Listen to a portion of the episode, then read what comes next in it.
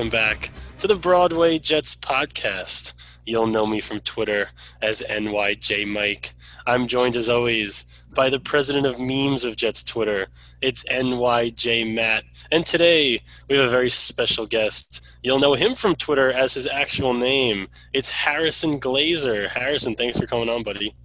Oh, it is my absolute pleasure. I'm so glad to be joining these two fine gentlemen here talking about the Jets. Let's get it down. Yeah, dude, 100% ready to go. So I, I know that in your Twitter bio you bring up that you're the CEO and founder of Take Flight Media. How did that kind of start, and Uh, yeah. and what are you doing with it?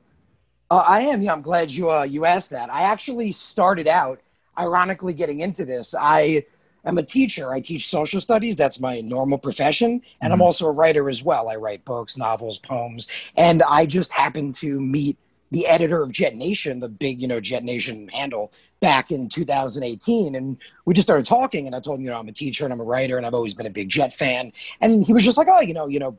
We might be looking to bring some guys on if you want to write something, maybe shoot it by me. It was like just happenstance. But I wrote something. He asked me for a specific article, and he told me it was gold. And we just went from there. Wrote a couple of things for Jet Nation for about a year, two years, give or a year, year, year or so, give or take. And then uh, I actually got to go to camp. That was one of the coolest things. I got to go to 2018 Jets camp as the press on the sideline when they're interviewing players.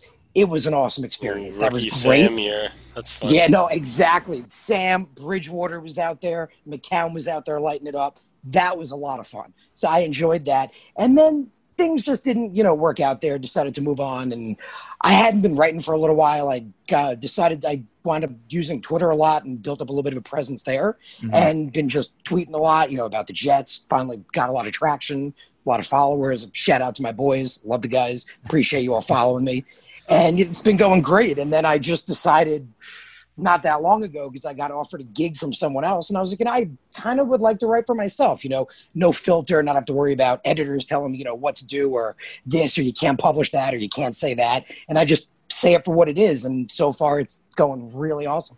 That's great, man. No, we know how it is having no editor or someone telling us we can't do it because, you know, I tweet out ridiculous memes. Mike tweeted out that Harvey Langi lost virginity when he was eight. So we, we're It's true. tweeting out ridiculous things right now. I love how you brought up 2018 training camp because me and Mike were there.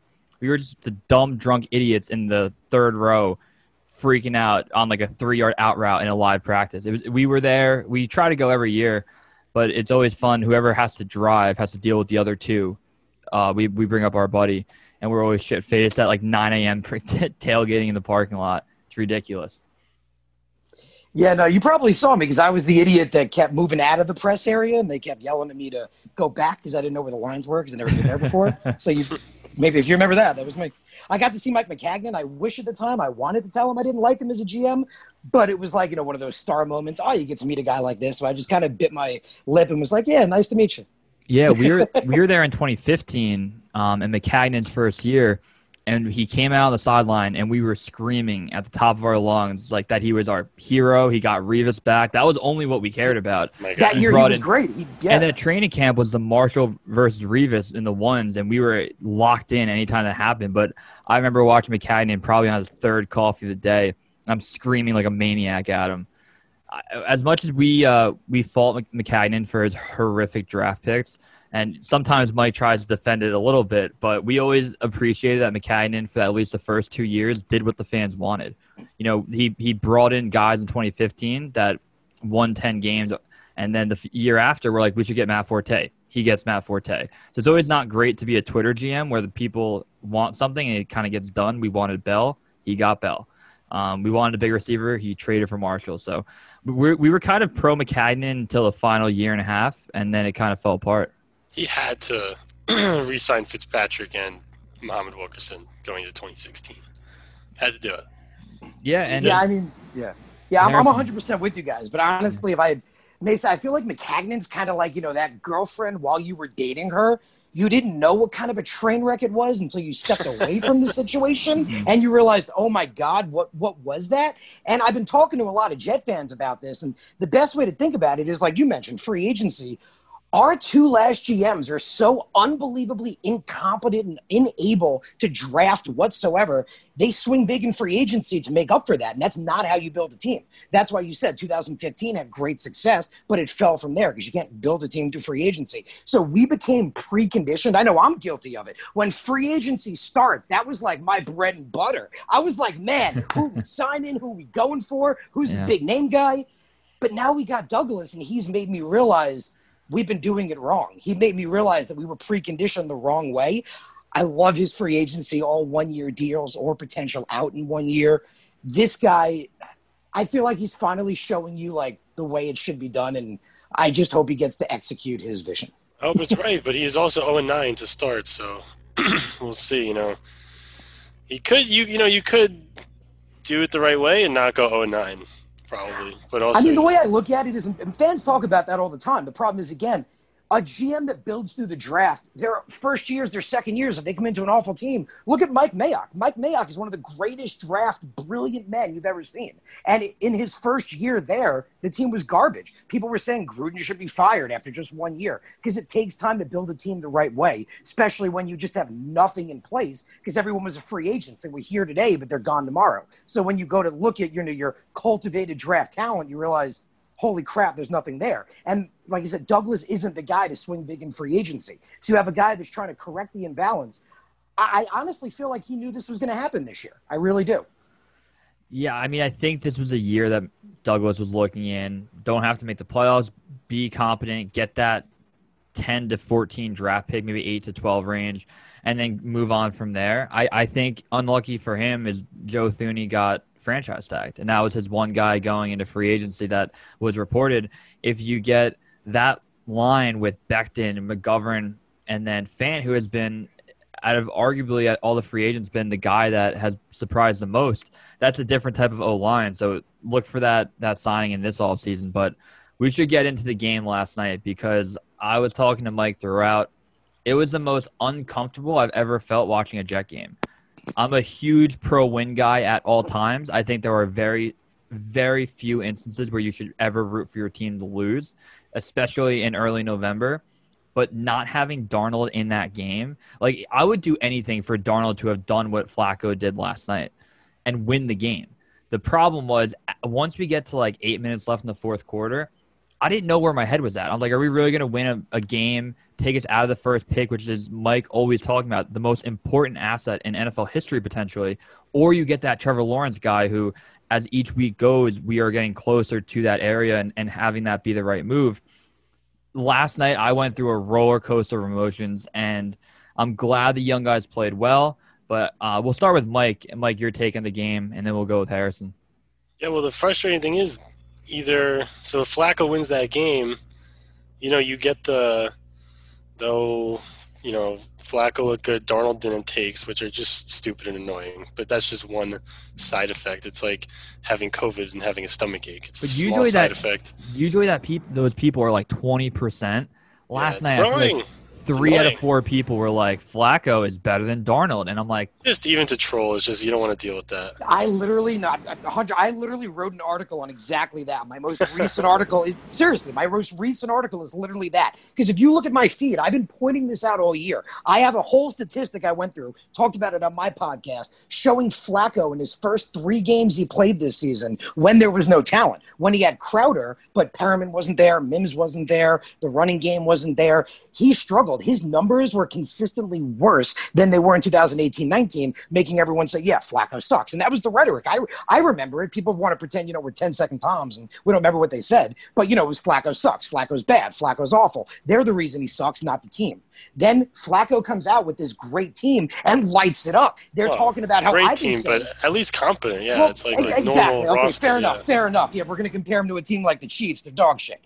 But yeah, fair, fair, enough. A competent roster they come out with, and he plays really well. If you take that last interception, where again it's because they have no freaking play calling ability, can't adapt. Flacco felt like he had to do something in the last minute, which is understandable. But if you take that out, his numbers are unbelievable. Seventy-two percent completion percentage. Now, like you said, everyone's saying Flacco's the man. Flacco's the best but they don't realize they contradicted their own argument. Like, if you're admitting Flacco is awesome, like I said in the article, then you're admitting that the problem was the team the whole time. not the quarterback.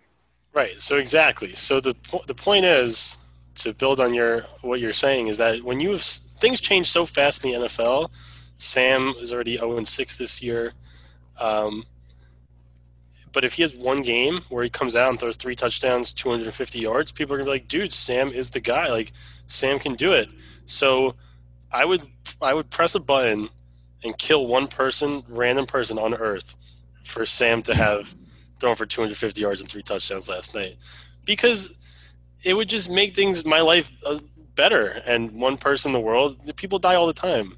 So, look, very frustrating that it wasn't Sam. And and to Matt's point, you know, at the end of the game, there's it, it's hard to it's very hard to defend the Jets winning football games right now, and I will do it if Sam Darnold is playing because I think Sam is the guy and I believe in him. For Joe Flacco to win games right now is is a little bit it's just counterproductive it, it, because even if like I want Sam to come back and win games, but let's say Sam comes back and wins two or three games, that's fine. If Joe Flacco wins this game, we're just going to get a worse pick anyway. Like Sam can come back and win two games, we don't have to take Trevor Lawrence or another quarterback, and then we can still have a better pick because yeah. Flacco lost. like it's. And Mike, to your to your one person dying in the world, I just did a random country generator. We got Bangladesh. So you don't know anybody in Bangladesh that one person's. Bad. I don't know anyone in Bangladesh, and I, could be. I think bad, the population's pretty high, so should yeah, be okay. I mean, if it would have been USA in the random generator, then we would have had to random by state and get a little closer to who maybe you knew them. But we talked about the play calling. We, the Jets ran four plays in the fourth quarter, four, and yeah. obviously yeah. you probably remember what happened. You get the 12 men on the field penalty. They still only got a field goal on that drive. Which is overrated, by the way. The 12 men on the field. It, it actually helped the Jets because yes, it took more time off the clock. Yes, and they kicked the field goal anyway. Yeah, I pointed that out actually in a tweet. I right. Well, I mean, because like, they stopped him again. It actually worked, and it, it, it's tough to Gregg Williams' defense, and I I've been saying it all year they've been people have been saying they're good at this, they're good at that. When it comes to defense, there's two things that matter to me. I look at Rex Ryan's defenses and Todd Bowles' defenses. They were good because they were good at getting to the quarterback consistently with blitzing, and they were good in coverage. They can hold their own. Two things that the Jets defense has been atrocious at this year. It's not a amazing thing that this last game was the first game this season where they were consistently getting to the quarterback and they were actually playing good coverage. And they still they played well points. through the first three they played well through the know, first yeah. three quarters, I would say. But I think I mean, they finally they, they played with energy. They hit hard yesterday. They finally had some passion. It looked like they had an identity yesterday for for the most part. And then those two fourth quarter drives where the Patriots moved down the field. It was three, and they got points out of it. That's what killed them. But going back to the play call of Flacco going deep on the first play following the field goal, I don't hate that play call. Obviously, it was the wrong read. You should have checked down. There's two guys wide open, but they went for it and they were aggressive. And then from there is when the Jets shown that they have not been in a game all season. They were completely unprepared to play in a game in the fourth quarter late. Patriots d- drive down the field with a minute and a half left, minute 50 left, get a touchdown. Jets go three and out. What was it? Incomplete sack incomplete. I threw like a seven yard yeah. pass, then he got sacked. No, we saw it in okay. the Bills game too. I mean, they did the same thing in the Bills game. We're seeing a team that is amazing so far when they play well. They're great in the first half, but they don't exist in the second half. Denzel Mims is becoming a first half wonder. He does great in the first half, and in the second half, he might as well not even be on the field. Yeah, yeah, think, it's, the Justice didn't really have the ball too. You can't let up 18 play drives, and it's a. That was just, the issue in the fourth, yeah. Yeah, two of them. I mean, obviously Matt said the Jets only ran four plays in the fourth quarter. and again, but, it's yeah, hard to do. That's I rather go down, do. but I rather yeah, I rather throw a bomb and get it intercepted than go you know run the ball at the middle of Frank Gore three times, especially mm-hmm. in these kind of games. I mean, but at that point you can argue that it might be better to run the ball in that literal situation.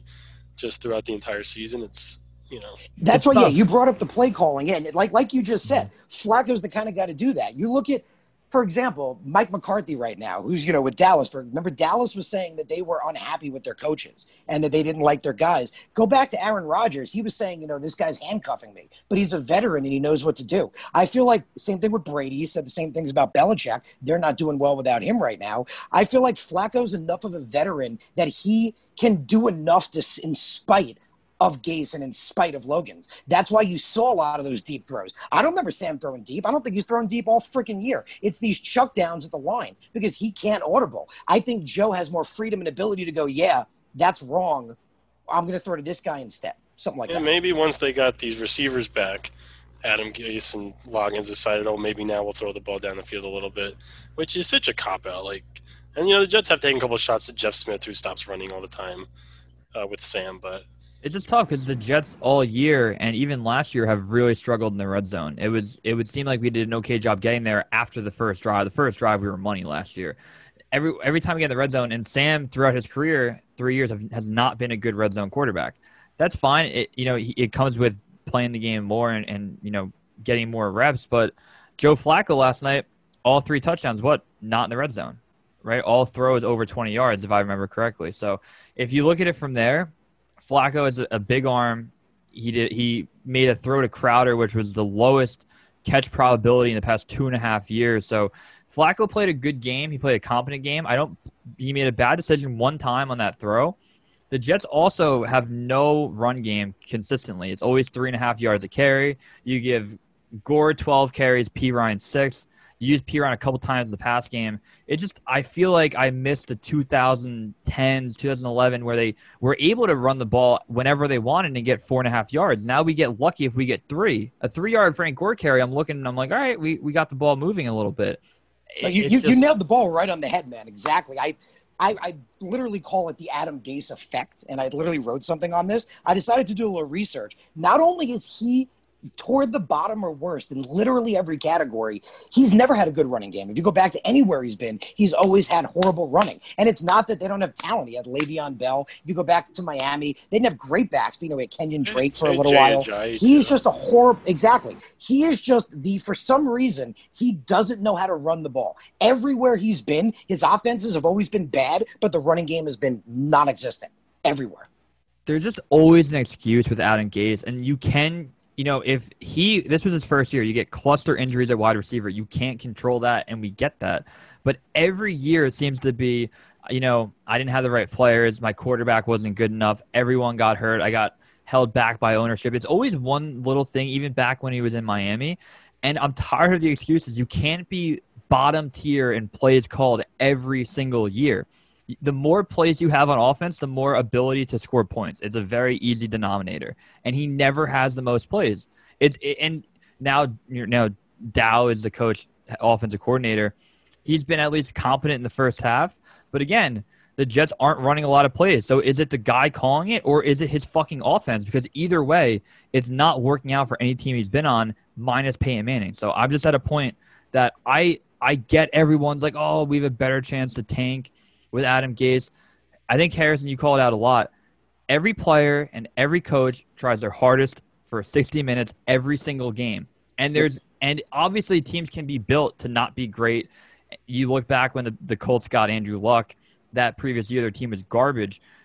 Nobody's on the field tanking. So if if you tell me that Joe Douglas is keeping Adam Gase, so we go 0 16, that's crazy. An 0 16 year is on Joe Douglas's resume for the rest mm. of his career. He does not I, want yep. that. So no, why, I 100% agree. Why don't we try something different? Obviously, you can't change the offense midseason completely, but give Jim Bob Cooter a, a call at the plays. Make Brant Boyer or Gregg Williams your head coach, even though not special teams or defense has played to the amount that you would give them the head coaching job. I want to see this team away from Adam Gase, and I cannot believe that when they were 0 3, we were told, "Hey, if they lose to Denver on Thursday Night Football, you know Gase is probably a goner." And now we're five games later, and they've been in one game, and he's still here. I don't understand why he's still the head coach. Oh, I can tell you 100%. You ready? It's the owners. It's our owners. It, it, we have the most dysfunctional organization in the entire NFL. It is a joke. People, I honestly feel that Douglas would have fired Gase already if it was actually his call to make, if Agreed. he actually was allowed to say, You're fired, we're moving on. But I really don't think it is. And that's what literally scares the hell out of me. Our power structure is so screwed up, just completely screwed up. And we could thank the Johnsons for that. Yeah. I agree that if Douglas were to say, Chris, we got to move on from Gase right now, it would be done. I think that's obvious. Some people on Twitter continue to tell me that's not true. I completely disagree. I do think NFL ownership, and it's different in different leagues I, I think their biggest fault is getting the right head coach and knowing when to fire them and knowing when to move on to a new guy. I think from there, I don't think the Jets have cash considerations, as Manish Mehta continues to report. I think if Joe Douglas Jets always spend use, money. He's such an asshole, Manish well, Mehta. No, I agree with you, Matt. But but, uh, but I think when it comes to ownership, I think you fault Chris Johnson, and I think Woody Johnson was, you know, they made the playoffs a lot under his tenure. They had some tough years, but then you look at Chris Johnson. I think his biggest fault was keeping Todd Bowles probably a year too long and not firing Adam Gase soon enough and hiring Adam Gase. So it all comes down to the head coach. I don't think just yet I can blame everything on ownership. I know the Steve Cohens of the world don't make as big of an impact in football as they do in a different sport. Well, baseball is no salary cap, obviously. Yeah, so exactly. So right. in football, though, if you want, I feel like this is actually a big thing with me. I 100% think it is definitely the Johnsons for the majority of our problems. Be happy to tell you, I've I literally wrote something. If you think about economics, I called it trickle down dysfunction because that's exactly what it is. Dysfunction trickles down from the top and disseminates and affects everybody within that organization. Everybody will tell you if they were allowed that that's the problem. I mean, look at what's been going on over the last couple of years. We talk about Adam Gase. I, I, know I, I hated the man. I didn't want him signed at all. I knew he was a bad coach. What kind of homework could the Johnsons have done? They fired him like I feel like an hour after he was fired from Miami. Like that doesn't make any sense. And look at Matt Rhule. Matt Rhule was all lock, stock, gun, and barrel ready to join the Jets. Then he's like, these guys want to pick my staff. They want to micromanage me. And I feel like that's been the problem. The Johnsons have their hands on this organization. They don't understand football and they just need to step away, but they won't. Because, like you just said, you agree with me, if Douglas could, he would have fired Gase. Because, again, it's the micromanaging. They've always had their hand in this organization since the day they've bought in it. And that's why we've had a couple of good years, but most non drafts and most dysfunction if you look at the entirety of the last 20 years. I hear you. The, the, to Matt's point is like so. So Adam Gase is a disaster. But let's go back to Todd Bowles and Mike Maccagnan. Once the Johnsons hire Mike Maccagnan and Todd Bowles, then the Jets make that team. The Jets don't. The Woody Johnson's not telling Todd Bowles to punt down two scores in the fourth quarter. So it's not just Woody Johnson. It's it's also then you have that. But the, you know it's their fault for hiring the guy. But the Jets can succeed with that product. It just hasn't worked consistently, so it does go back partially to the owner. And also, it doesn't help that Woody Johnson's name is just Boner Dick. His name is Boner Dick. How does that happen? Not not a great name.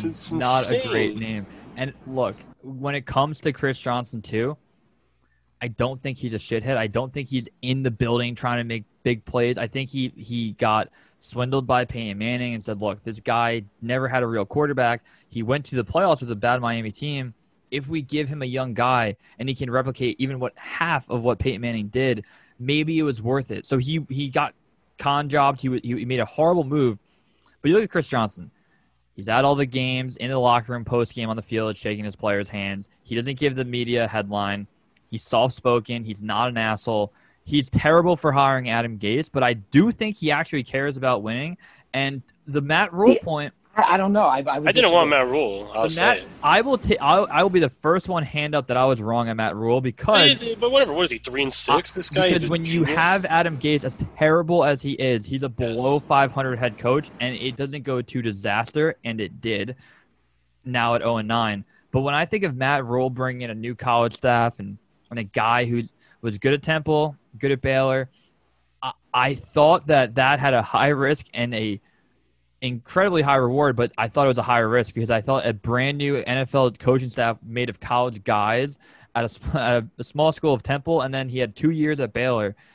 I was terrified, and me and too. I was happy with Gregg Williams as our defensive coordinator, also, and because the other option was another big option was Cliff Kingsbury, who's been pretty good in, in Arizona, but was the well, guy's 32 again, these, these no. are the options. Those are the options these guys I'm just saying it's in hindsight, and then to look back, you know, and I'm not saying you're doing this, but to look back and be like, oh, Matt Rhule, like salivating over this guy. You know, the Panthers have played some close games. Oh no, no, and, they, and it's not about that. It's again yeah. just the fact that the micromanaging literally shown to you. He's like, they wanted to handpick my staff and wouldn't allow me to put the guys yes, I, I wanted in exactly, to succeed. That's literally my only point. And again, when I say micromanaging, I don't mean like you know they're they're going in there to physically mess it up. I mean the decisions they make and the fact that they're overbearing. They're controlling more than they should be controlling, and they're not willing to ease that control. And that is due to uh, textbook narcissism. I don't know.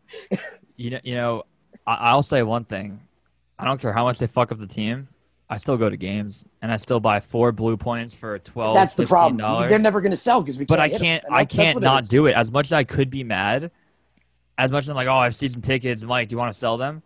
I kind of want to go to the game and get fucked up and have a good time. Like I can't I can't get away from it. I understand more being mad at ownership in baseball than I do in football. I under I see your point, Harrison, but in baseball, like the Mets owners got swindled by fucking uh, Bernie Madoff and are morons, and really screwed the team. And you know, baseball, the Mets are in a big market. You should be able to spend more money. There's no salary cap in football. I get it. Like the just all they need to do is just hire one coach correctly. It doesn't have. to. And that's that's the point. And if, if I may for a sec, that's exactly the point. they can do the it. They So can do I'm it. ta- I'm talking about past things that have bothered me. But if you want, we can talk about future. You guys literally agree with me that I feel like Joe Douglas is finally the right guy. He knows what he's doing. But again, you also agree that I think you would have fired Gase if given the opportunity. That mm-hmm. means they're controlling that situation and not You know, allowing we're him to make that speculating too, decision. though. We don't think know it's that. a- I think it's a I ha- agree, but, it's a half but to year that though. extent, will he then control who the next hire is? We say we want Douglas to be able to bring in his own guy. Is that really going to be the case? Look, it's it, it's a fair argument to make of the next head coach. We're looking at when we're looking at now. I think you can't fire Adam Gase after seven and nine. I, I too many you losing your quarterback. I mean, I wouldn't have games hired him early to begin with, but that's just me. Right, right. Once you have him, you're stuck with him for at You least. should not a have been fired after the first year. I agree. So so then you you- then you go No, I agree, a yeah, fresh with start that. with 2020 and he's 0 and 9. So if if Chris Johnson says, "Hey Joe, you can't fire him yet," if it's half a season of not being able to fire him, and Joe Douglas is like, "All right, I'm fine with that," but I, I want to ask a few more questions to Harrison.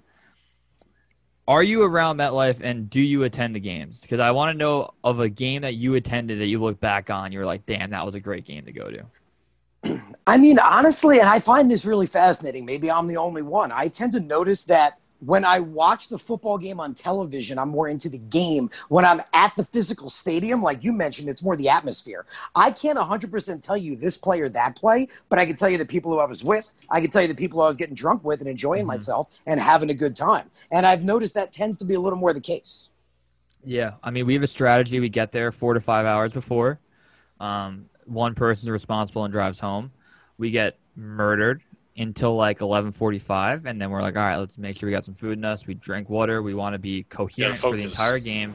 It, it becomes, it, and then you, it's like when the cops come at a party that you're at at college. You start to really sober up, and you're like, oh, it's go time. That's how you feel at twelve forty-five when the starters start running out.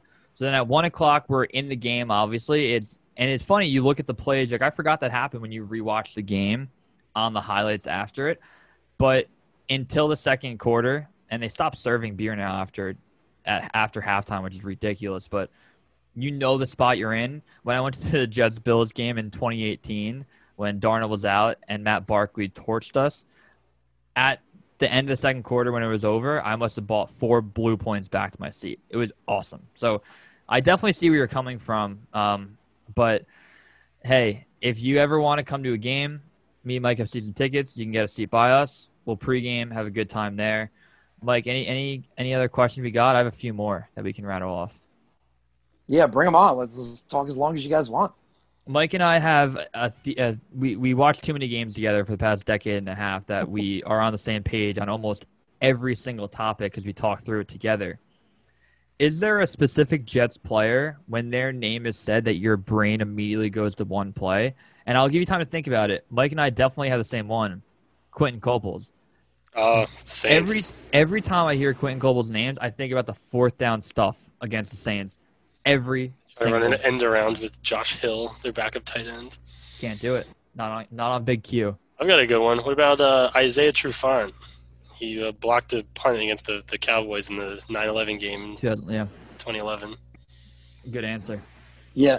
No, I would say for me, and again, maybe I'm just an offensive line guy. My favorite guys to watch were guys like D'Brickashaw and Mangold. I love those guys. Staple of the offensive line. I feel like those were the best years for me. I mean, I could just remember they all are just amazing. The years of Chad Pennington, the years of Curtis Martin, the years when he had guys like Coles. Hey, that's your guy Woody Johnson, man, is the owner.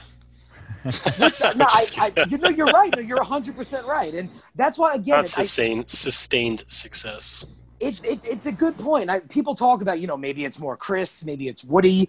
I just feel like to me, even back then, I've spoken to a lot of older fans that, you know, were our age at that time. And they tell me that the micromanaging has always been a problem. Even when things were good, they talk about, you know, this nitpicking with Tannenbaum, this controlling with Idzik. They talk about all these interesting things. And I just feel like that's the biggest thing to me. I would be fine with them if they just say, you know what? We believe in the guys we hired. We're going to take a step back and we're going to have no control. They run the show but I just don't think that's happening. And that just makes me angry about the past and scared for the future. When, when you think of John Idzik, what's the one transaction he made that you'd think about?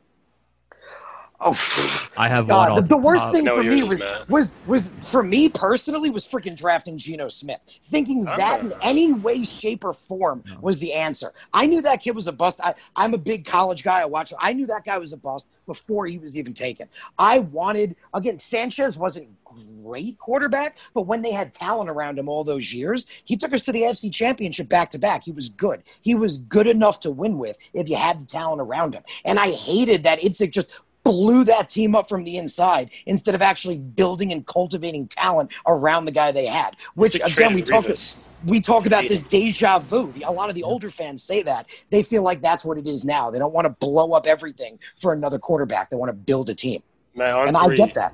Say, say what it is. The the transaction. One, two, three. Dimitri Percy Harvin. Damn it! Oh. Fuck. So Mike, Mike is Fuck. obviously saying Dimitri Patterson was signed to the number one corner, never came to camp.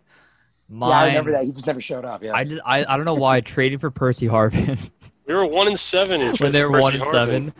It was it, a fourth round pick or something like that. I think Uh, it was a fourth round pick. I was like, Actually, dude, I, we we kind of were defending it, but that's we were like, dude, time. Percy Harvin, get the fuck out for a fourth round pick. I go, he's gonna come back next year. We're gonna resign him. him and Eric Decker are going to dominate for years to come. And the following game was that the Bills game where they Yep. hit in the end zone. Yeah, they hid Percy Harvin on the floor. Was that 2014? 2014. So that was So the that Michael Vick Michael Vick came in. So there was a the game. The Jets' Oh. offense was Michael Vick, Percy Harvin, Eric Decker, uh, Jace Amaro, Chris Johnson, Chris the running Johnson. back. they had Ed Reed. I know they had Ed Reed the year before. Oh, stupid team.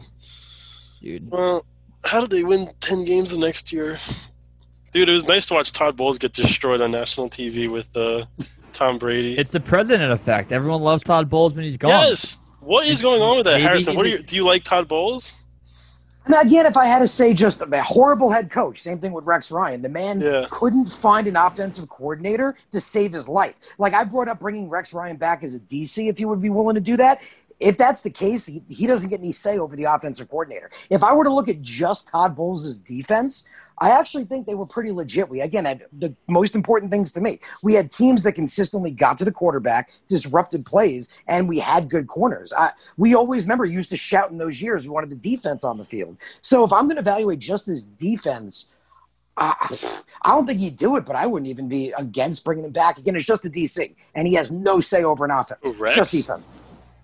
Rex, Yeah, Rex like preferably. Rex preferably, or even you know what? I would take Todd just as DC, I but would- it's not going to happen. He's not They- leaving the Bucs for a lateral job. That There's a difference of being really good at one thing of saying, all right, I got 11 guys in the field. This is the other team's offense. Let's build out a strategy.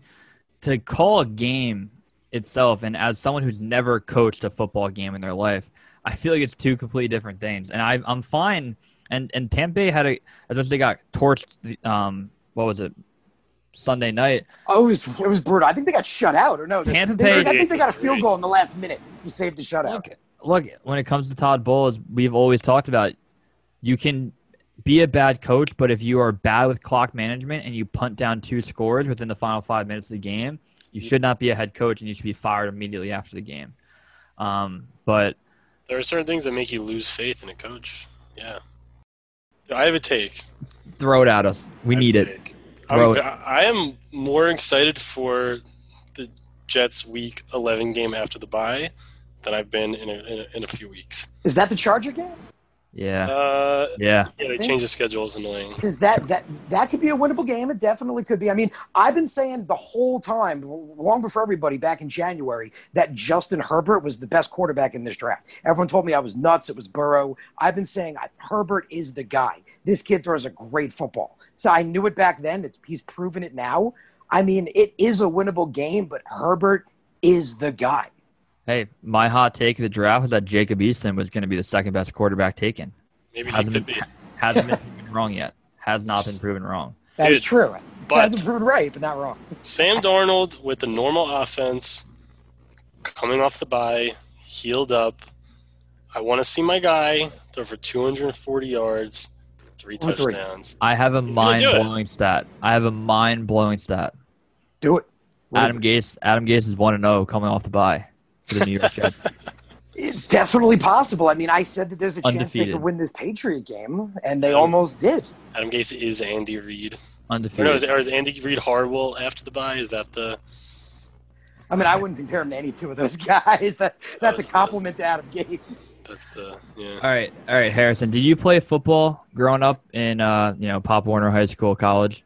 Uh, I did, yeah, and I uh, uh, wrote a little bit about that as well. It's a personal story. With Oh me. wait, I, didn't think I, de- I know. I definitely read that. Oh, you did that? No, I definitely sweet. read it. You were you cool, walked nice. on, and then it Yeah. kind of didn't work out, right? Yeah, yeah. It was a really interesting situation because I didn't play in high school because I was always a bigger guy, but I wasn't big and strong enough to be a lineman. Like in as a freshman, I tried it and I talked about that. How I tried to play offensive line, and again, it's why I have so much respect for those guys. Most offensive linemen are smarter than their quarterbacks. Like you want to ask them questions. Like I couldn't remember what, what to kick and what to read and what gap was what. I just couldn't do it, and the coach was always ripping my ass apart. I was running for leaves to the point where I couldn't breathe. It was a nightmare. Finally, they switched me to defense and just one job. They told me to get to the quarterback.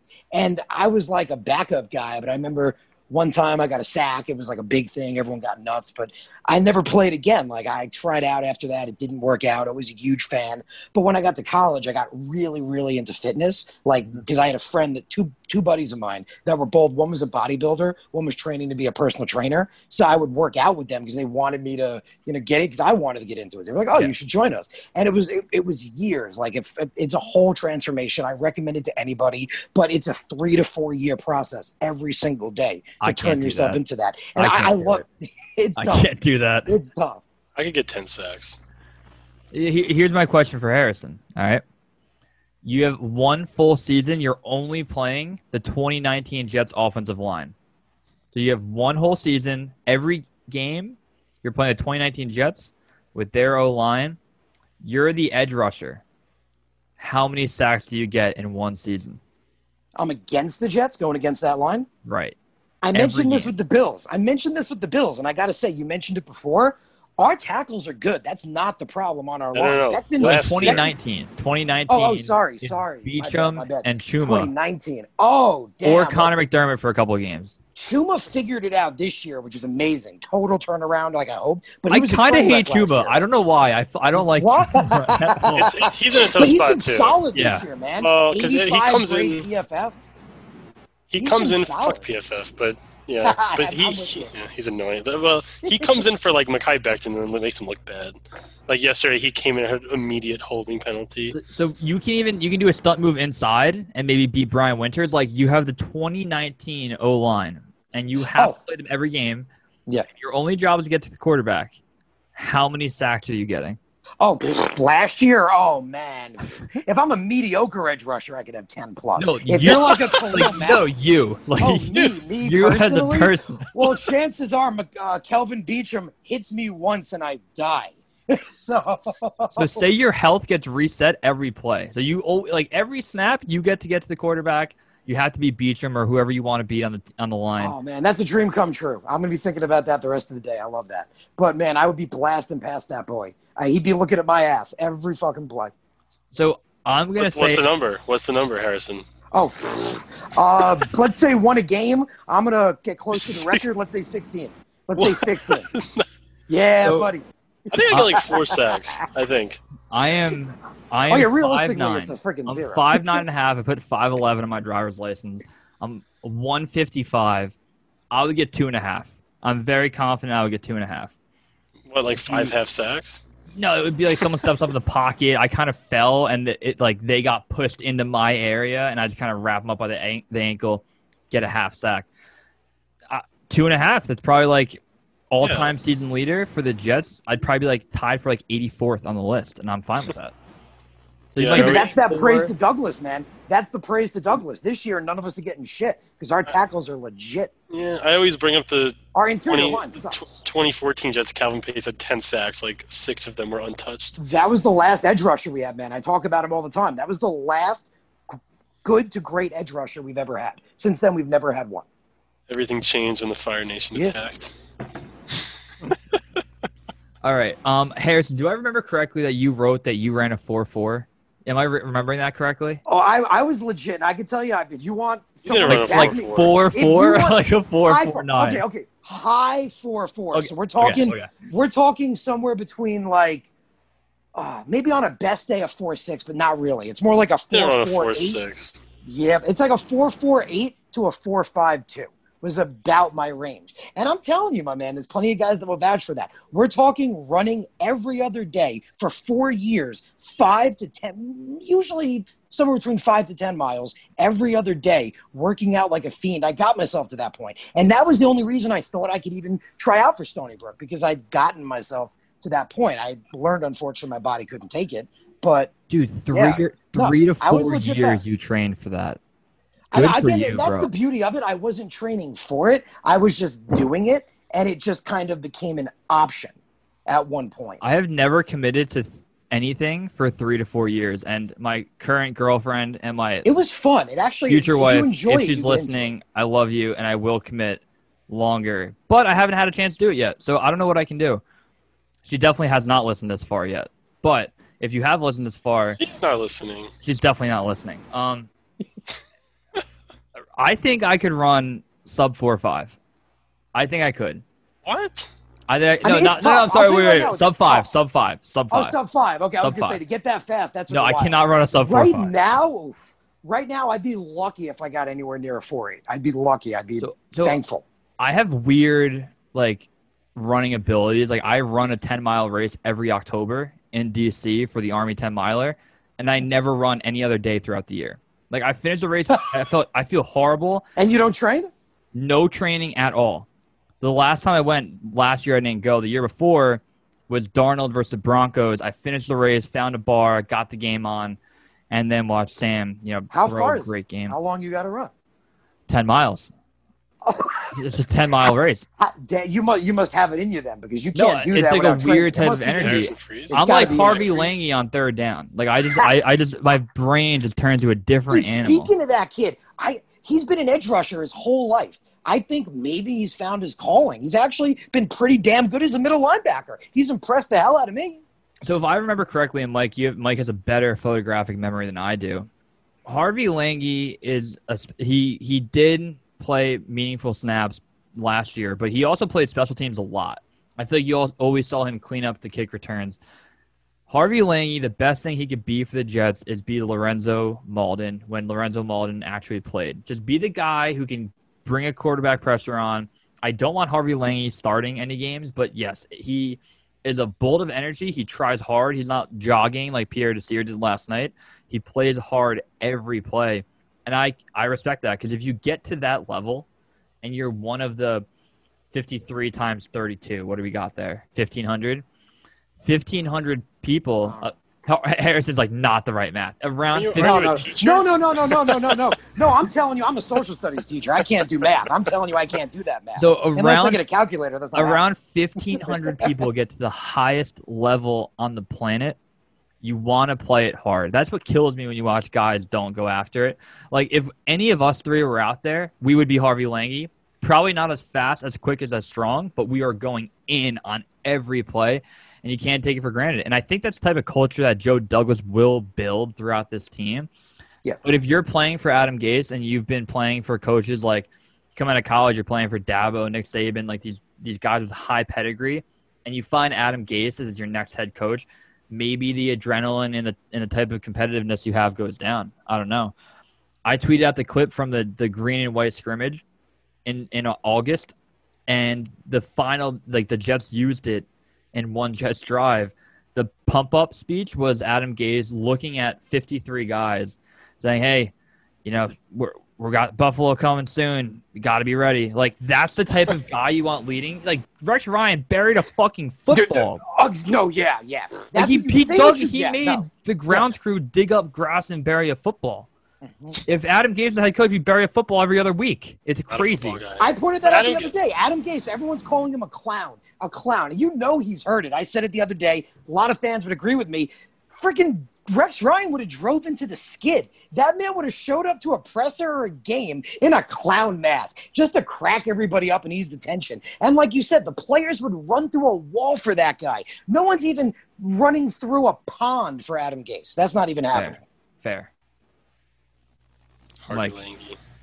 Dude, Mike. Harvey Langi, the one the play he made yesterday, he missed the sack on Cam Newton twice, and then made the tackle ten yards downfield was, Electric play. was refreshing to see.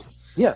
I mean, So I do a thing when I do watch Jet games with my non-Jet f- fan friends, where I tell them like, someone will make a tackle, like, oh, Lamar Jackson, nice tackle. Like I looked like a big shot, knowing who like number thirty-eight is on the team. I must have said Harvey Langi's name like four times, even before that That's funny, I play that Mike talked about. what I didn't know was when first Bennett Jackson threw me off. Seeing I, thirty-nine, met, I hung out with Bennett Jackson this summer. yes, I can't was believe he's on the roster. I'll be honest. I Yeah. can't Didn't he try to hook up with 53. your girl?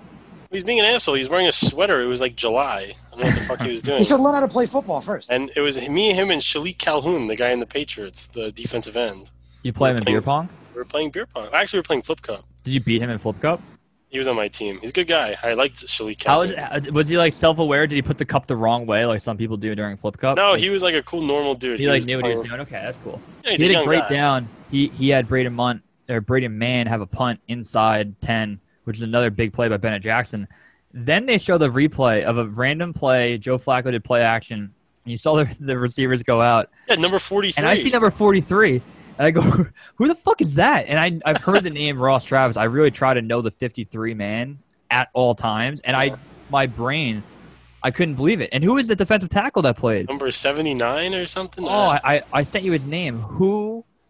Oh my God, I'd he have was to on look the it. Rams. Yeah, Yeah. you got to look it up. And that's Also- the beauty of it right now. You should be bringing in guys to see who Yeah. can do it. I mean, the season's a wash. I So you should want to bring in guys like that. Tanzel, Tanzel Smart. Got two That guy's not tackles real. last I, I'll be honest. I He don't didn't even know have who two he is. tackles. I, I don't. did. I don't. He's I'll be not honest. real. I don't even know who. Dude, he is. also the Jets fucking tweeted out like a hype tweet for the game, and it was uh, it was literally Harvey Langi. It was a picture of Harvey Langi in the black uniform. They you knew. know, like he like he was cool last night, but like, come on, dude. Like, what kind of organization is tweeting out Harvey Langi in anticipation for Monday Night Football? Before you like, Yeah, and you you talk about talent. I'll ask you this, man. Name one. Just give me one guy on the team that you know you would call an A A plus guy. You'd stick on a Madden cover, make the face of the franchise. Mekhi Other Becton. than obviously the quarterback. I would put Mekhi Becton.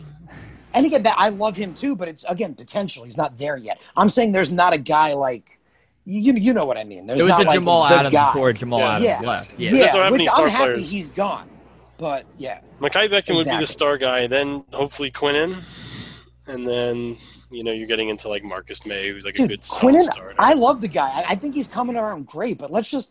He's got three sacks on the season. If He he, finishes the like- year out, he's Yeah. got six. He'll have six sacks on a whole year, and he only had a handful last year. I'm Yeah. not saying he's. I'm again. I'm not saying he doesn't look like. no, we, we were good. skeptical. We were skeptical of Quinnen last year, but Yeah, in I- fairness but- Quinnen, we talk about this all the time, Matt and I. There are at least two sacks this year that Quinnen has gotten taken away from weird roughing the passer. Okay, that's like still five.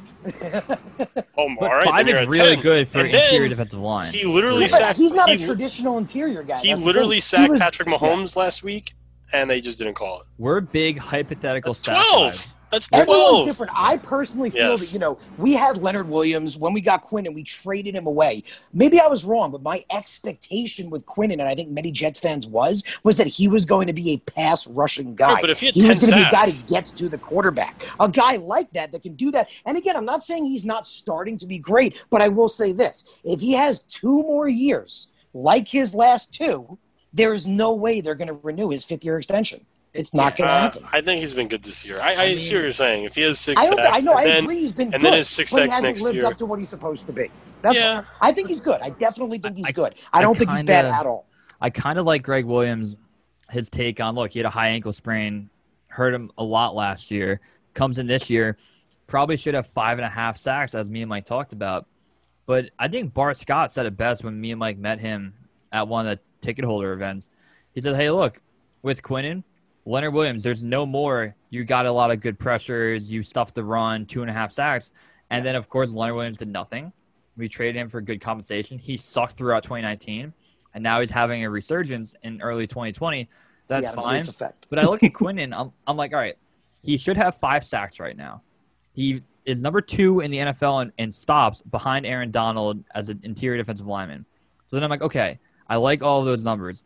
Who else is generating a pass pass rush that can help free him up a little more? No one. No. Foley is Henry Anderson. Oh yes, Henry Anderson. His voice is a psycho too. I, I but think again, I, I I could feel differently. People talk about Darnold and stuff. You know, oh, he was the third overall. I feel like every position is different. And when I look at a guy that's supposed to get to the quarterback, a guy like a again an edge rusher, Khalil Mack, but let's use a middle guy. Let's say like a Chris Jones, for example. He gets to the quarterback mm-hmm. even when he's double teamed. Double team pressure, like you said with Leonard Williams. He had the same problems. They still traded him. I just feel like for a a guy at crazy this stat, position, Harrison. yeah. Chris Jones, first year, two sacks. Second year, six and a half sacks. What did he do his third year?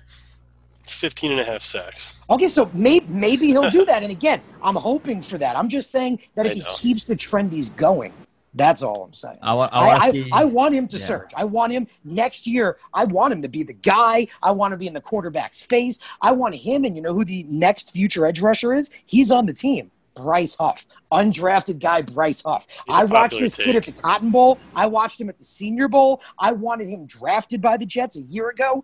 I love this kid's going to be good. He What's it called, hasn't got a lot of playing Bowl? time, but once he does, you're going to see this kid's special. I like Huff as the like OLB three. Like do, you don't. I don't want him every down, but if he gives you that burst and then he shows he can be an every down guy, I'm Yeah. fine with it. He'll I get wanna- his chance. I want to play like Him and Kyle Phillips. I like those guys. I like Kyle Phillips. I like, Like, Josh Yeah. Myers. I want to see how well Mike knows me. We like we like so many people on this team, and they're 0 and 9. I keep getting into this weird phase of like, I like 25 guys in the team. It's the Adam Gase effect, dude. Look Yeah, at everybody. Ryan Tannehill.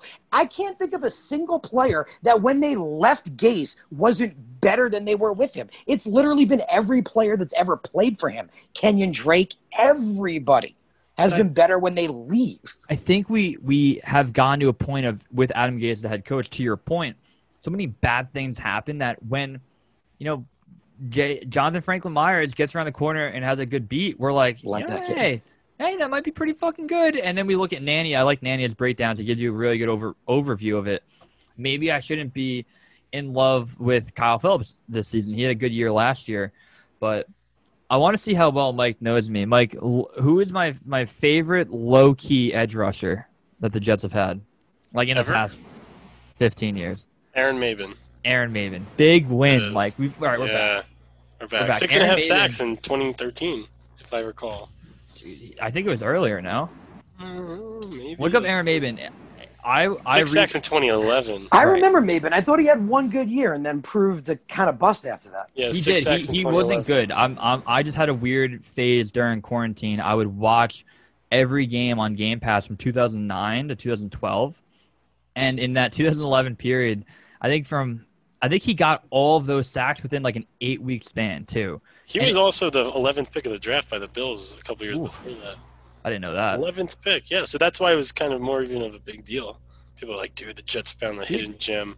W- Was that the guy from Atlanta? Takk? Hack McKinley, maybe he'll be. Uh, the Jets should look at him. him. Talk Nah, to us. not Why don't, why don't you Oh want him? Every- no! Everything Oh, I'm seeing is he gets in the quarterback. That's your guy. Like you love people that get I the don't quarterback. think so. I really don't. I mean, Okay. if you look at his numbers over, he was a first round pick and he's never had more than seven sacks a season. And he only has four and a half over the last two years and he's in his fourth year. He's a guy that hasn't figured it out, has looked more like a bust than not. And what does he do? He runs his mouth. He's a problem. Yeah. That's why they cut him because he's like, trade me this, that. He's another head case. He's a toxic environment for the locker room. Again, I think Bryce Huff could be something. I'm Mm. surprised Jordan Jenkins isn't doing well. Yeah, what is He's- up with him? He has one sack. Nothing. He He's does led the. Jets in sacks Yeah. the last two years, which is a low standard Yeah, because still- he had eight and seven, and he That's led still- the Jets. That's That's fine though. 15 sacks over two years is fine. no, no, it is. But for him to be the top guy is not great. You want a guy that could be an elite. There are years, uh, outlier years, where if a team a guy leads the team with eight sacks is okay, but you're right, it shouldn't be the norm. Well, no, the highest, not just the norm. He No, led that's what the saying. It the last shouldn't. two years. It yeah. shouldn't be the norm ever. I'm every once in a while, if if your team leader has eight sacks, there could be a reason for that. A couple guys could have seven, six, seven sacks, and Yeah, and can get by Basham looks that, pretty but- good. I mean, Basham's had moments. Yeah, but I feel like he flashed He- more. I, he I gets always so get- many penalties. Why do you But- hate him? But back, he gets a million penalties, He yeah. does get penalties. He's another true, yeah. guy where he gets a sack against Miami last year, and we're like, hey, this guy might be the future of edge, and then he does nothing for five games. Yeah. I think Douglas does it right. You get you get premium draft picks on the positions that matter. He went O tackle, and then he went wide receiver, and we're like, you know what, pretty damn good. The Davis pick, I didn't love not only because we had Jamal Adams at the time. I get nervous about guys who is are very athletic but have no football background. Like he came out of Cal, he was a track guy, kind of fell on the football field, played great. As you can well. see, Yeah. he he's gonna struggle early like he did against the Chiefs. He had a good night last night. I think He he's gonna have a tough a tough year, and then maybe towards the end of 2021, really be that guy who's all over the field. So I, I think you have to give him time. I don't get why he's not a gunner because you look how fast he is and how strong he is. Bennett Jackson doesn't play. He got picked up what two weeks ago, and then you, he's your number one gunner. Like I don't get how that happens. Mm. Special teams is a huge point. We always talk about Brandon Mann, the punts that he does have good hang time on. I feel like the the punt returner is under the ball for five and a half seconds every time. So can we get a guy that gets down the field that, that's not named Bennett Jackson who's playing flip cup with Mike? I don't I don't need that. that's his training. Well. Matthias Farley was pretty good on special teams. They even named him the captain. Well, he's a fucking captain, which is bananas. I Maybe he's a nice He's, guy. he's not bad on special teams. I'll give him. He's not bad on special teams, but you know, I know what you're saying. Every team usually has one guy on the roster that's a special teams guy. I had no idea Matthias Farley started 15 games with the Colts in 2017. He's not a great football player. I mean, He he's 98 a pl- tackles. he's a plug-in safety, but he's he's a decent special teams guy. That's why teams keep him around because he's not bad in special teams. yeah. That that's his, his mo. Dude, I, I kind of. But no, you mentioned Davis, dude. Yeah. I've been saying this. I, I have my board of guys I wanted. Douglas is like my hero, man, because he's the first GM to take almost all my guys. There's only two guys he took that I did not really want, and that was Zuniga and Lam- La'Mical Perine. And I've said that. Other than the two of them, everyone was a hit. Everyone was a guy that I would have taken. When he took Davis, I literally said, "Oh, this kid's got a ton of potential. I love it." If he's going to trade Mayor Jamal, and then boom, he traded one of them. Yeah, the Becton move, I remember sending to. Mike in in January of 2020 now. Yeah, so in the beginning of the year, I said, "Hey, look, the big three at the time were Thomas, Wirfs, and Wills." And I was like, "There's this guy Becton who's bigger than all of them. He's stronger than all of them. A little less tape than they do. Maybe not as pro ready."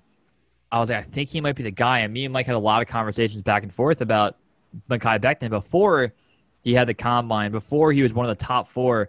So it's pretty cool to watch it, you know, play out. My biggest fear on Becton early on was I thought he was gonna be a great run blocker.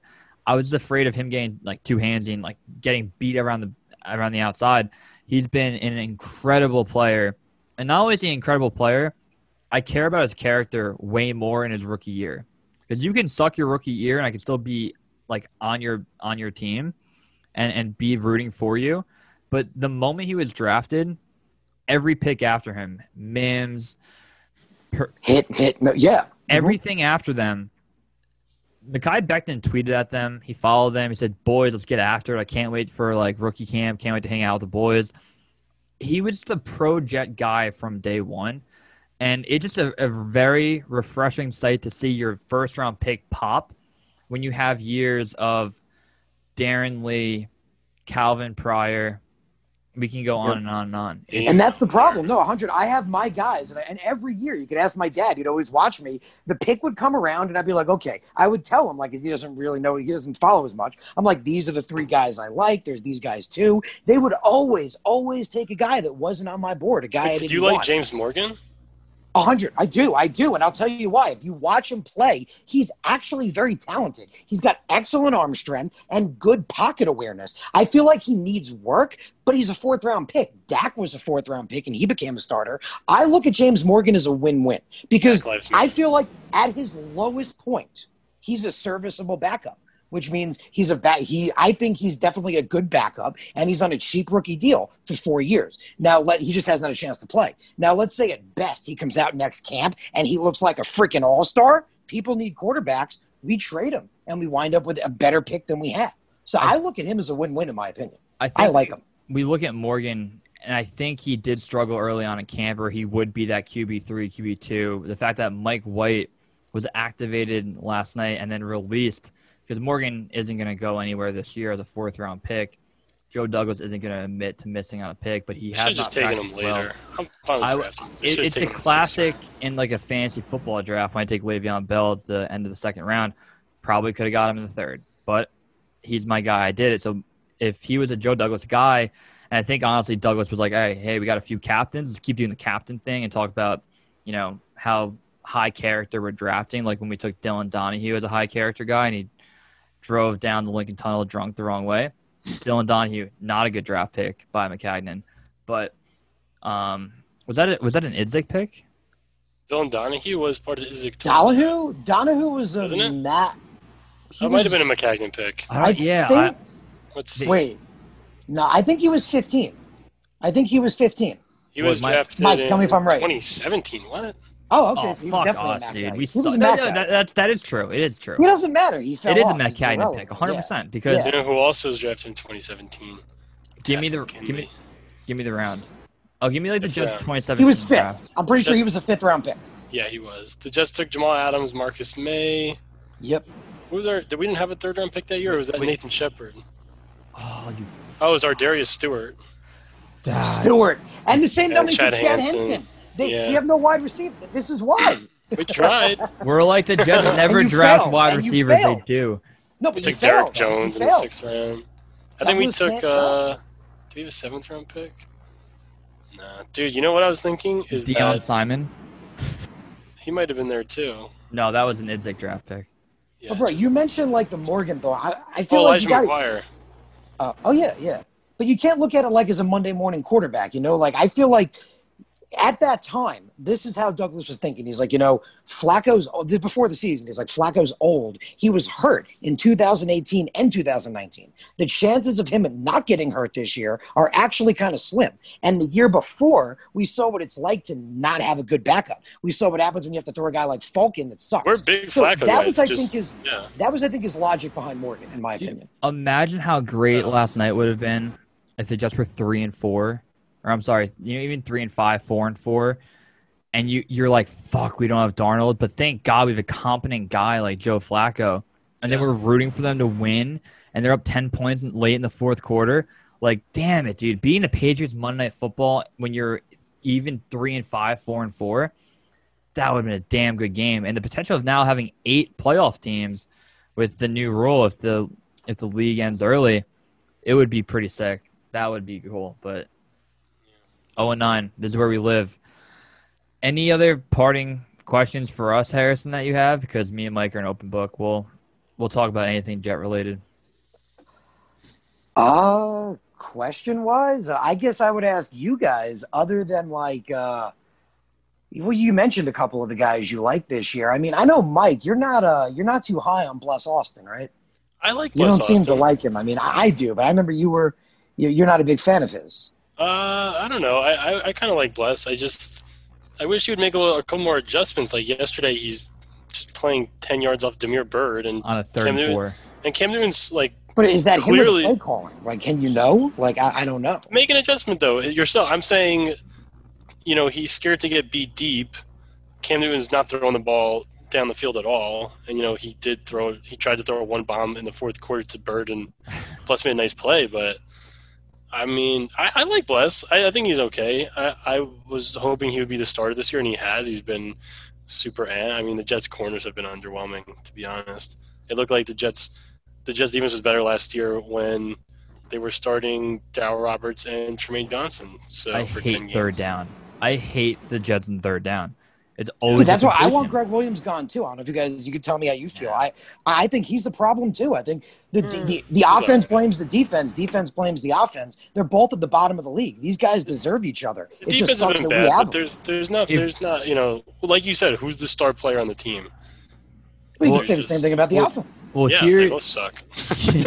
here's what here's what I would say. If you if you told me the Jets were 0 and 9 and you put together who was hurt in the offense and who was hurt on the defense and you you showed me the numbers, I'd be more shocked that Gregg Williams didn't find a way to have a competent defense out there with he didn't get the cluster injuries, you didn't lose every cornerback like I blame Gase as much as you can blame Gase, but losing four or five receivers and then your quarterback for three games and you trade your running back away and Chris Herndon's absent for the entire year. It's like what the fuck? But then you look at defense, you're like, all right, Quinn missed a few games. Obviously Mosley opted out. That was already baked into the cake. Trade Avery. It's like I just the defense I'm more shocked of not having a competent year. Every time it's third and mid, you play a zone and, and a guy does a hitch route and he's wide open. I, I can't fathom how horrific it is to watch the Jets play on third down. Sucks. Yeah. Yeah, no. I, I feel you. And I, I've been saying it for a while. I, I, since the beginning of the season that Williams is as much of the problem as Gase is. I feel like he's worn out his welcome everywhere he's been. He's had a couple of good years and then always does bad and winds up getting fired. There's a reason he's been traveling around the league for 20 years and he hasn't been a head coach in all that time. People want to make him the interim head coach, but that that's not the answer. You're just sacrificing a different kind of crap for a crap. Yeah, I hear you. My hear final ya. thought is that Mekhi Becton reminds me of Clifford the Big Red Dog. Just does. Dude, big. you like him? You want big linemen? Have you heard of a guy named Daniel Faalele? No. no. This guy plays for Minnesota, the Golden Gophers. He is, you're right, he is bigger than Mekhi Becton. I shit you not. So- he is taller and bigger, but moves just as well. I like this kid. Check him out. He he. I was big on Becton for for two years since basically when we took Darnold. He was my guy. Check out Faalele. This kid's gonna be freaking special. Final Daniel question for you. Final question for you. Yeah. The Jets don't take a quarterback with the first round pick. Who are the top three guys that you would take? Am I allowed to trade back, or do I have to take somebody? Give me both. Okay, well, I feel like I'm always trading back because again, I, I, a quarterback doesn't magically come in and fix this situation. I feel like again, the art Flacco made the argument for us. If people don't want to look at it, that's their prerogative. But this team needs to be rebuilt. We we have a team that's been devoid of drafted talent since, like we said, 2011, since the Tannenbaum years. Ever since that, they haven't hit on any draft picks really. So I want to trade back even more than once, like five or whatever. I want to wind up with like 15, 16 plus picks in this draft because GMs make their money. GMs make their money in the later rounds. A lot of these later round guys are producing. But if I my top three guys, Ja'Marr Chase. Ja'Marr Chase is unbelievable. Mhm. He is a plug and play wide receiver one from day one. You put him with Mims, Crowder, bring back Perriman, maybe sign Gallup. That's my guy as a free agent. All of a sudden, Nice. Darnold's gonna do great. Now, another guy I love, Travis Etienne. I feel like people are looking at the wrong guy with Clemson. You're looking at Trevor. You should be looking at the running back. This guy has not only the most rushing yards in Clemson history, he has the most rushing yards ever in the whole ACC. This kid is amazing, and he's going to be great. I like that. I like that. We'll wrap it there. Harrison, it was it was a pleasure talking to you, man. We'll definitely fun. have you back on. Um, you're doing great work on Twitter. You're you're keeping Thank it real and you're keeping it very honest because it's not e- it's not easy sometimes to, to go hard on your takes where the entire Jets Twitter is against you and, and you keep it positive too. So keep keep it positive. I think me and might do a good job of staying positive, but also bringing funny content of the the terrible things that are happening. So it, it's good to have you. Oh, you do, man. You do. I, I love your stuff. Funny story, actually. That one you posted with the boys, where like you were like, you know, I'm disappointed in all of you. I'd never seen the show before, so I was watching it. I was like, oh, that's really funny. But then I just started watching it with my fiance, and that scene came on, and I just remembered that and started cracking up hysterical. And she's looking at me like. What the hell is wrong with you? Like, this isn't a funny scene. And I'm laughing my ass off because I totally get it. Dude, that was after week one, man. There's only like four or five people you can call out that are doing good. I threw them on on Black Noir, and the rest of them were people I was disappointed in. But dude, the boys, great TV show. Keep it running. It Uh, is. I think yeah. I think we'll wrap it there, Mike. Uh,